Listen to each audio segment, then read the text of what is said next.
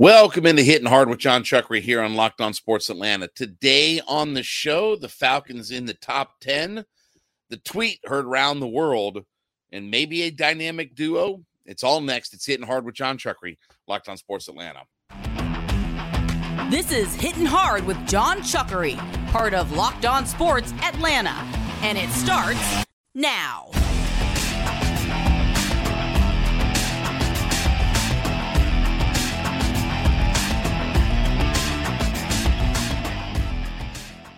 Hitting Hard is part of the Locked On Podcast Network, your team every day. You can subscribe or follow for free on YouTube or wherever you listen to your podcast and get the latest episodes of Hitting Hard as soon as they become available. Also, check us out on the Sirius XM app and give me a follow on my personal Twitter page at JMCH316. So, we've been going through Pro Football focuses offense, or sorry, um, uh, different rankings uh, throughout the NFL positional groups and good kind of stuff.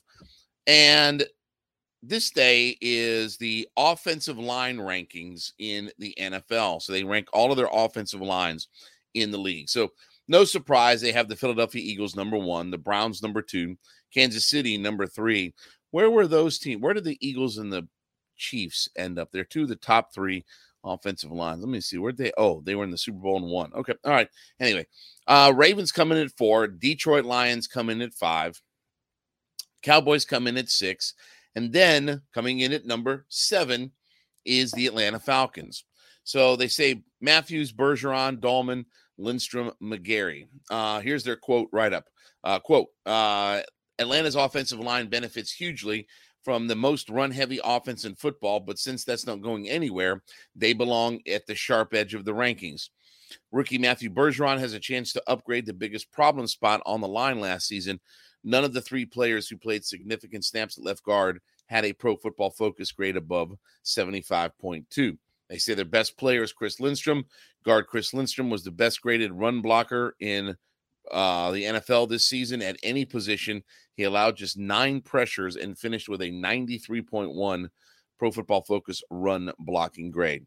Now, I was talking about this last night on the radio show. This has a chance to be maybe the best offensive line we've seen over the last 25 years for the Atlanta Falcons. Now, I'm not going back to the Mike Kenn and Bill Fralic and and Jeff Van Note uh, days. I'm not even going back to the Chris Hinton, Jamie Dukes days. I'm talking about since we made our first Super Bowl appearance that you could make a case that this is going to be maybe the best offensive line we've seen in that 25 year period. Now, look, we've had some good offensive lines, right? The Super Bowl in 98 with Bob Whitfield and those guys, that was pretty good. Obviously, with Matt, uh, when he first, you know, got into the league, the Harvey Dahls, the Tyson Clabos, right? That was a nasty offensive line. Obviously, Matt in the Super Bowl year, Alex Mack is brought in to be a free agent. Jake is at left uh, tackle. Uh, Andy Levitre is traded for right before the season gets started. So we ha- we have had some you know blips on the radar as far as good offensive lines, and then we've had the James Stone and the Mike Persons and the Jalen Mayfields of the world and the Lincoln Kennedys of the world. I mean, we've had a very mixed bag, but I really feel good about this group. And look, make no mistake about it, that this is the strongest positional group for the Atlanta Falcons. This is a top tier positional group. Now, let's go through the, the, the list on, on here. So let's start at left tackle. Obviously, Jake Matthews is probably not the same player that he was a few years ago, but he's still a competent left tackle and especially a very good pass blocking left tackle. So you, you feel good there. No problems, no issues with that left tackle spot. Matthew Bergeron is interesting because look, the thing that the Falcons learned from the Jalen Mayfield debacle is the fact that let him play at left guard and let him get acclimated there immediately. You know, Jalen Mayfield was a guy that when he was in training camp and all that good stuff, he was playing right tackle for the Falcons. He was playing on the right hand side because McGary was injured. He was playing on the right hand side. Then all of a sudden you decide to move him and switch him into the inside, and maybe it wasn't fair, but it was what it was. So they're taking Bergeron and instantly plugging him in to that left guard spot. Even though he hadn't played it, even though he didn't play it in college, they're plugging him in immediately where they can work on him and get him coached up.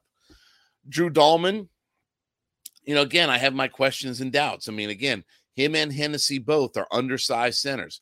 Yeah, they're athletic. Yeah, they're heady. Yeah, they're smart. Yeah, they're you know they're they're all these. But again, I look at the fact that he's a undersized center, and he's got the potential to get pushed around. And again, we saw at times that his snapping the football wasn't what it needed to be. I had flashbacks to James Stone and Mike Person, you know, as far as snapping the football goes. But if Bergeron can be good at the left guard position, again, we've always said you can have one guy who's below average on your offensive line, whether that's Bergeron surrounded by Dalman and, and Jake Matthews or Dalman himself surrounded by Bergeron and Chris Lindstrom. Lindstrom, I mean, what do we need to say about Chris Lindstrom? I mean, look, he's the best guard in the NFL. I think so. I mean, for my money, he's the best guard in the NFL, and that's been a top flight pick. That's been uh, he probably should have been first team All Pro last year. I think he got kind of jobbed and all of that, but he's obviously the best at his position. No worries there. Kaleb McGary is a big wild card.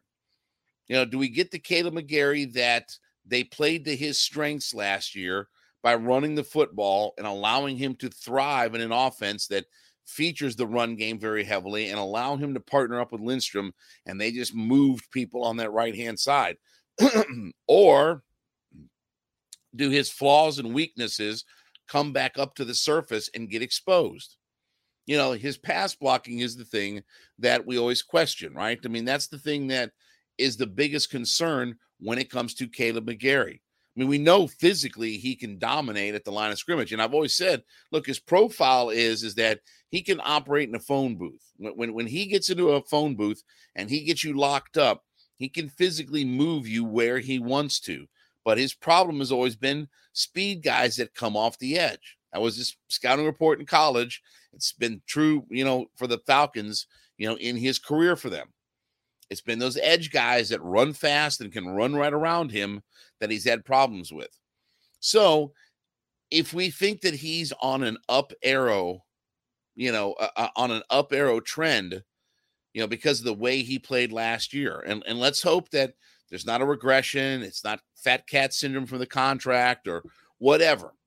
You know, let's hope that this arrow continues to point in an upward direction for him and he can become a really good pass blocker as well as a run blocker. I mean, again, he's one of the best running blockers in the NFL at that tackle position, but when the quarterback's having to drop back, that's where his flaws and his warts get exposed. So you look at the totality of this thing, that there's the potential there, right? There's the potential to be great.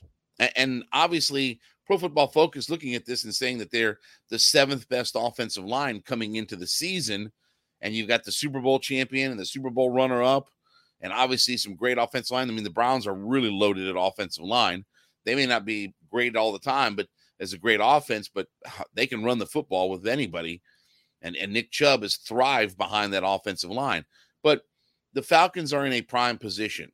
And the Falcons, if Bergeron can figure some things out, if McGary can continue to be on that upward trend, then this could be a really special group.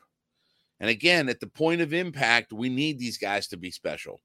This is how you win in the NFL. This is how you turn things around in the NFL. You've got great defensive line, great offensive line, great quarterback play. That's how you turn everything around.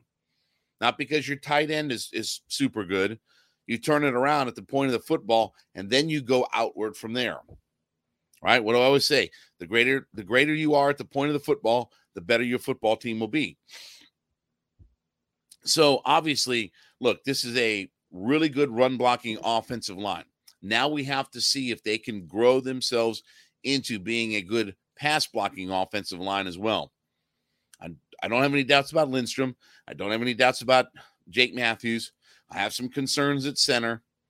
Can Kaleb McGary continue to be on the rise at, at tackle, at right tackle?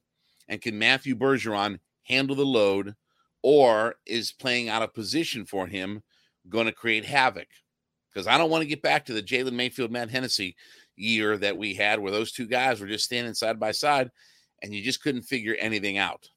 Let's hope that this offensive line plays up to the capabilities. And if they do, this could be the best offensive line in the last 25 years for the Atlanta Falcons. All right, this episode is brought to you by FanDuel. FanDuel is America's number one sports book. And as the NBA playoffs have come to a close here now, and we're getting ready for a wild and tumultuous offseason, FanDuel's got you covered. Where if you go to fanduel.com and sign up as a new customer today, you can get as much as $2,500 from your no sweat first bet if your first bet doesn't win. You heard that right.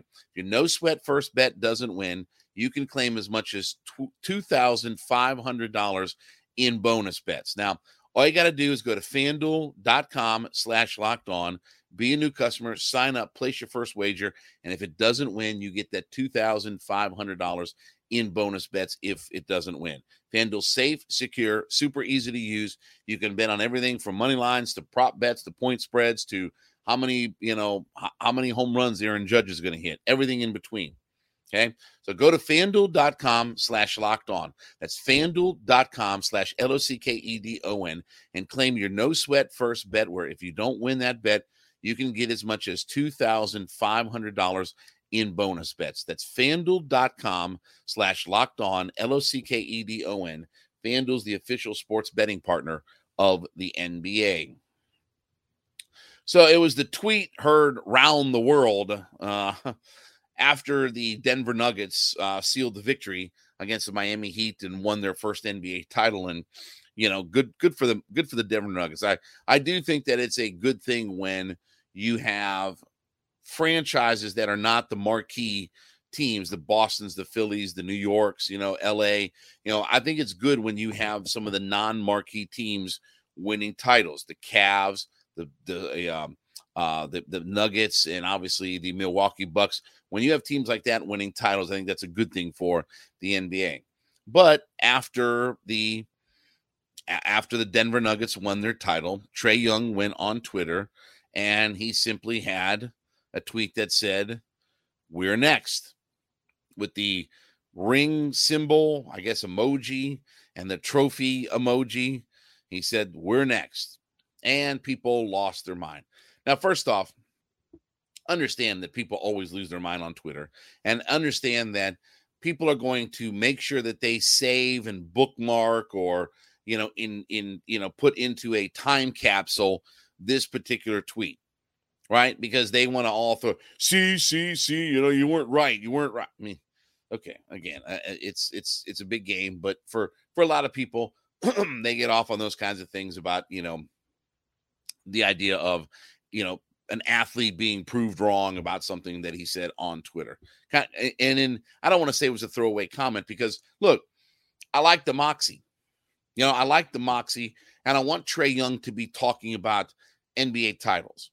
I don't want him thinking about look, where Trae got in trouble a couple of years ago was the idea of when he came out and said that the regular season doesn't matter and we just play through it to to get to the to the you know to the playoffs and then you lay an egg through the regular season and make your life way difficult when it gets to be playoff time where you have to win two play-in games to get into the first round of the NBA tournament and then you're playing the number 1 seed and you get blown out in that series. It wasn't even competitive. Then you follow that up with a 500 season where you're the 8th seed Yes, you beat Miami, who's the runner up in the NBA Finals. You beat Miami. Then you go to Boston and you lose in six. And in what was by and large a non competitive series. That's where Trae Young got in trouble. I like the fact that Trae Young is talking about championships. I like the fact that he's saying these kinds of things. I like the fact that he's calling his shot. Why not? Now, again, I know the national media, the pundits, fans, they'll be all over him for all this. If, if they don't win the NBA title, okay, they'll be all over him about. Well, see, see, you were wrong. You were wrong about it. Okay, again, there's only one team that wins the NBA title out of every team in the NBA, right? Uh, that's you know, if if we finish as the runner up to the NBA title, I don't think any Hawks fan is going to be disappointed. I don't, I don't think any Hawks fan is going to say, well, see, Trae wasn't true to his word. We didn't win. Okay, we'll, we'll, we'll gladly celebrate and we'll have a lot of fun with this playoff run and, you know, it'll be special and we'll make it all happen. I mean, uh, I'm not worried about what Trae Young, you know, tweets at that moment if if all of that happens. Now, here's the follow up to that though, and here's the flip side of that coin. You can't continue to be a team that is at or below 500 and make your life really difficult to get even into the first round of the NBA playoffs and then bust out of the NBA playoffs in the first round. You know, you can't can't have to go in trying to win one or two play-in games and then, you know, you're finding yourself against the top team in the Eastern Conference or second best team in the Eastern Conference and you lose what, you know, 8 out of uh 8 out of 11 games. I think they were they were 3 and 8 in the in the last in the first round the last 2 years of the NBA playoffs. You can't do that. Can't be that kind of flame out and we've talked about this before. That look, the expectation should be at least a second round playoff bid, right? They should be at least in the second round of the playoffs. Forget the play-in tournament. We skip over that. We head right into a playoff matchup and we win that first round matchup. And then we get ourselves into the second round. That should be the expectation. That should be what I want to hear from my owner, by the way, too. That I want to hear from my owner that, you know, this should be what the expectation is for this team. Not that everybody's going to get fired if not, but this is what we're holding our guys accountable to. And I like the fact that Trae Young is saying, we're next. That's good. That's what we want to hear out of a when, when we have a superstar on our team, that's what we want to hear. I don't know if Atlanta fans were mad or not or whatever like that, but you know, the national media had fun with it and they run with it and say, Oh, you know, Trae's, you know, that okay. Well, what what what what I want what would I want Trae to say? I certainly don't want him to come out and say that the regular season doesn't matter and we don't care about all that. And, you know, I, I don't want him to say that. I'd rather him be talking about winning a title, being an NBA finalist. I mean, I want to hear all those things. So, again, I know people, when you put something out on Twitter, it lasts forever, right? And I promise you, in two or three years, if for whatever reason the Atlanta Hawks don't win the NBA title, that we'll see this tweet circle back around. You know, we'll see this tweet, you know, in infinitum, right? I mean, this will be, you know, the, the thing that'll be heard by everybody. No matter what the success is of the Atlanta Hawks organization, if they make the NBA finals five years in a row and they don't win an NBA title, people will be still going back to, oh, see Trae Young's tweet. He didn't get it right. He had the ring emoji and the trophy emoji and didn't get it. Okay. Again, it just, you know, just all kinds of craziness. But I love it. I, I love the fact that we're calling our shot. We're going to be here. You know, we're going to figure this thing out.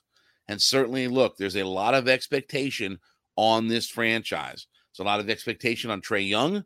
There's a lot of expectation on Quin Snyder. There's a lot of expectation on Landry Fields. There's a lot of expectation on this roster.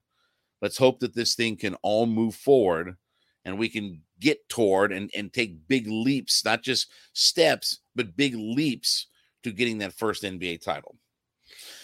All right, as you listen into Hitting Hard with uh, Jon Chuckery, make sure you go into whatever podcast platform that you're listening on and let us know that you're an everyday listener to the show. So we call them our everydayers, and we thank you so much for being a part of our community. Check us out five days a week hitting hard with Jon Chuckery here on the Locked On Podcast Network.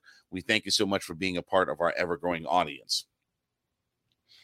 Well, could the next dynamic duo for the Atlanta Falcons be AJ Terrell and Jeff Okudah?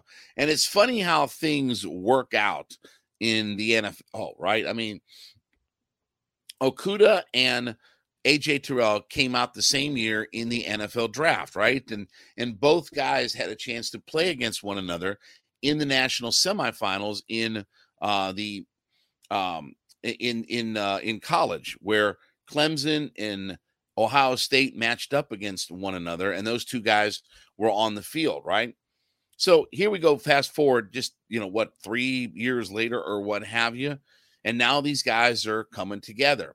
And AJ Terrell, speaking at at uh, mandatory minicamp, said, "quote Just me and Jeff both coming in together it's really fun having somebody that you went through this whole process with together with being able to team up apply the work we've been putting in together Now, look, I've said I think Jeff Okudah is going to be the breakout player for the Atlanta Falcons this year. I think he's going to have a big time year and he's going to be a guy who's going to do a lot of good things. Now, whether or not he stays in Atlanta long term, that's a whole different issue.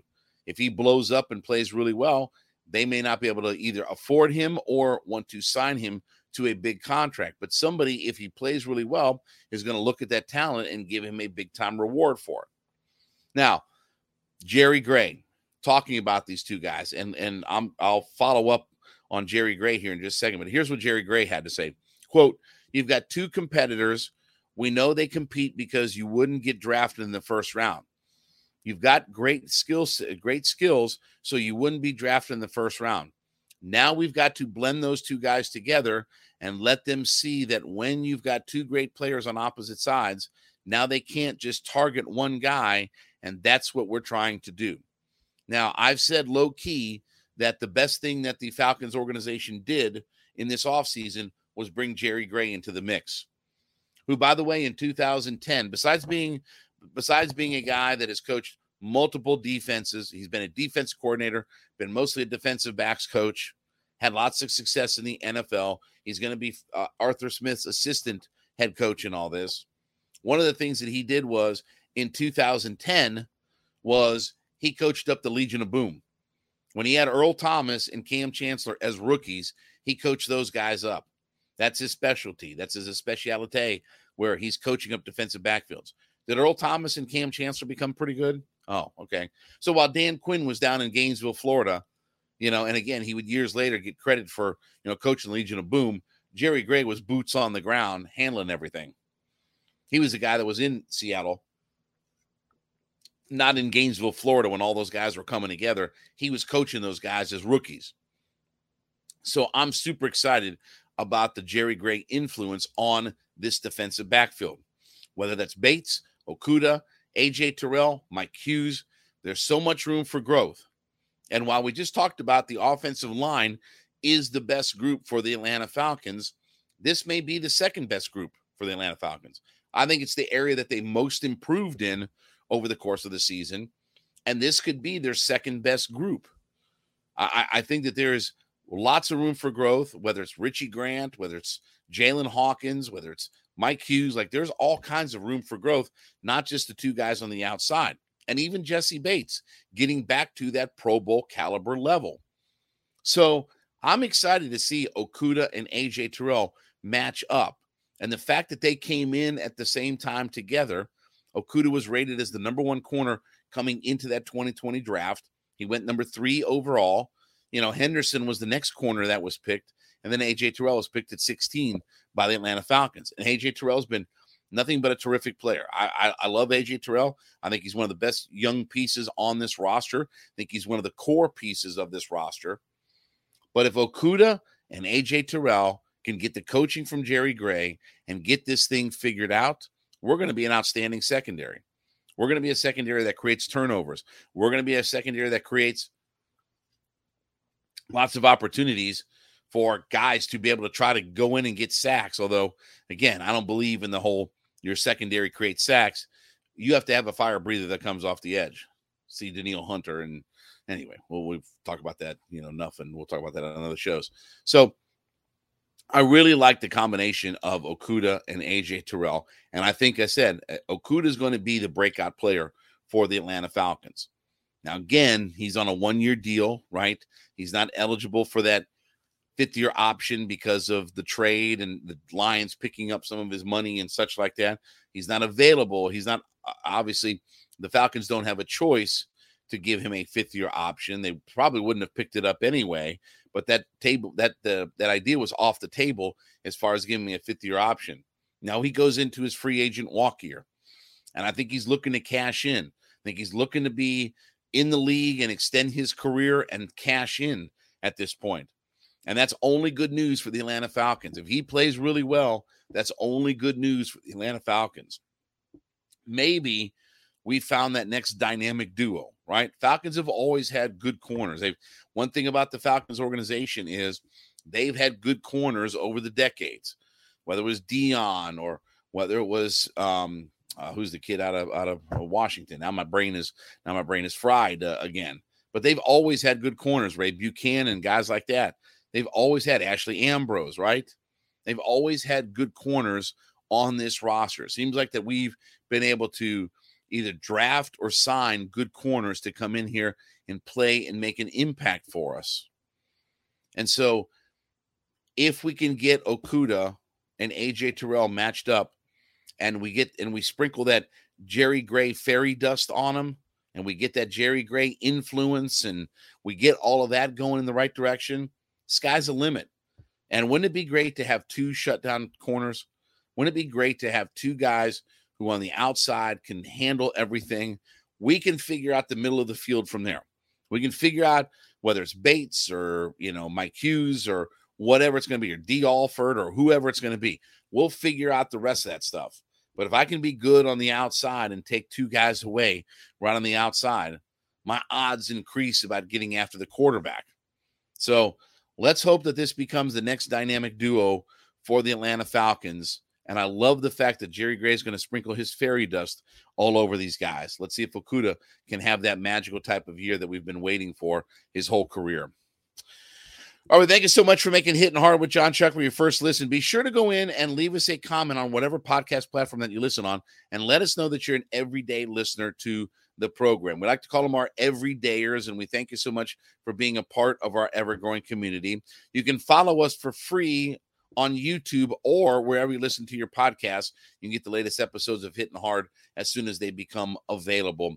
Also, check us out on the Sirius XM app and give me a follow on my personal Twitter page. That would be at JMCH316. We'll be back with you tomorrow. This has been Hitting Hard with Jon Chuckery, Locked on Sports Atlanta.